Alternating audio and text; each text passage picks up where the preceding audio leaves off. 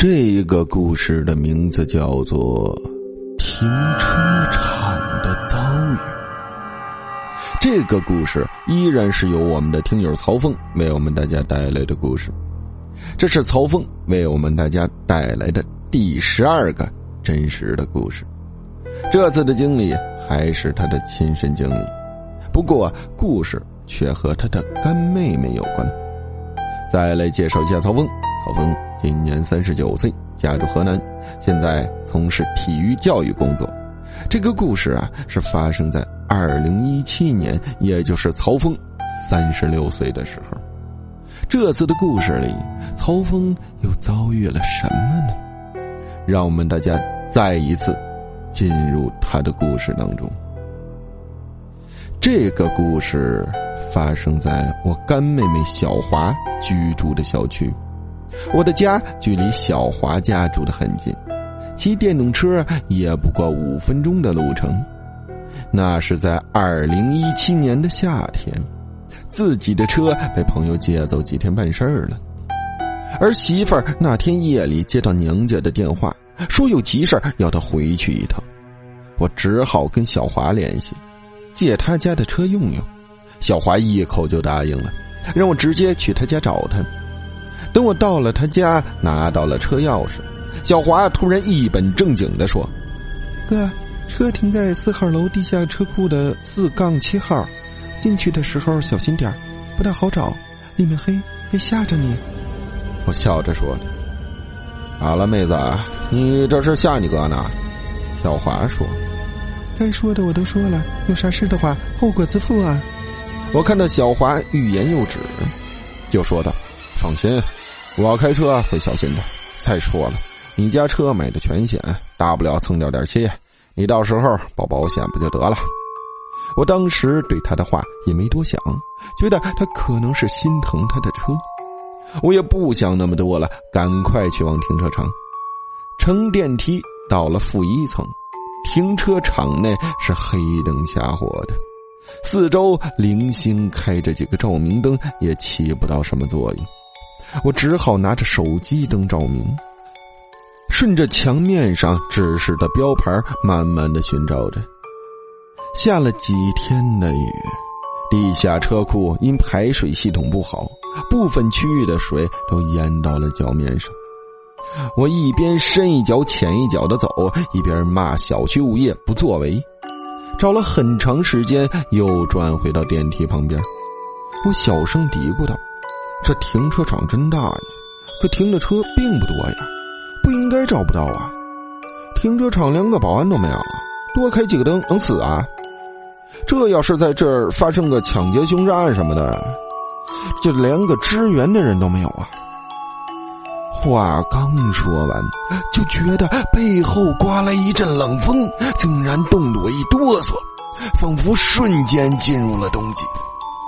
接着手机光又开始寻找，突然听到我身后有淌水的声音，我心里就琢磨着，这大半夜的也有其他人准备开车出去，那正好有个伴儿啊。可当我回过头时，却发现周围一个人都没有。我喊了一声：“有人吗？”四周依旧是那么的安静。我接着又向前走了几步，身后的淌水声像是也跟着我走了几步。我停下，声音马上就消失了。这会儿说不怕那是假的。我强打精神，又往前走了几步，听到头顶有悉悉嗦嗦的声音。抬头顺着灯光看去，顶部的膨胀螺丝弯钩上系着一根麻绳，正在无风自动。我大骂一声：“认你大爷的！真他妈晦气！是哪个王八蛋在这捉弄人呢？”等我的咒骂声慢慢停息下来，四周依然是那么的安静。这时，我解下佛牌，拿在手中，突然看到远处一辆车旁有个白影晃了一下。我紧跑几步过去，结果什么都没有发现。我低头辨别了一下车牌号，这辆车不正是小华家的车吗？于是我便开走了。几天后去小华家还车，我跟他说：“你家这小区四号停车场可够邪性的呀。”小华问我发生了什么事儿，我摇了摇头。他看了看说：“哥，不是告诉你那里黑，让你小心一点吗？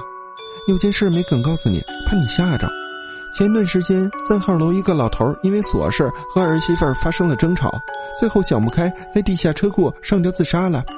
后来听说一到晚上里面就有动静，很多人都不敢把车停到那里了，小区车位严重不足。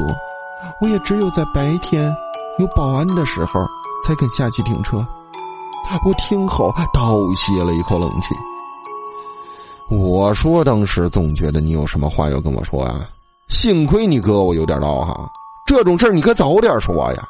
听说过坑爹的、坑老公的，你这是明显的坑哥呀！”好了，故事到这里啊就结束了，感谢大家的收听，也是第 N 次感谢曹峰呃为我们大家带来的真实的故事。在直播间里呢，主播播的时候啊，曹峰本人也在收听，还有其他听友，大家一起在收听。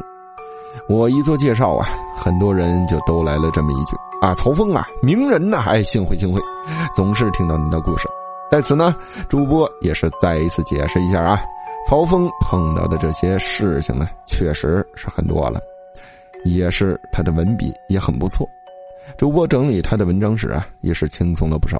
节省了不少的时间，虽然主播希望真实的故事可以多一些，但是也是希望曹凤以后不要再遭遇这类事情了，因为真的很可怕。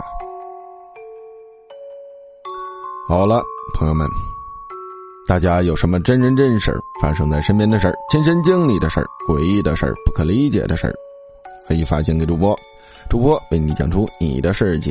记得说明故事发生在哪座城市，大概时间，还有您的年龄、性别、姓名、所在城市、您的职业。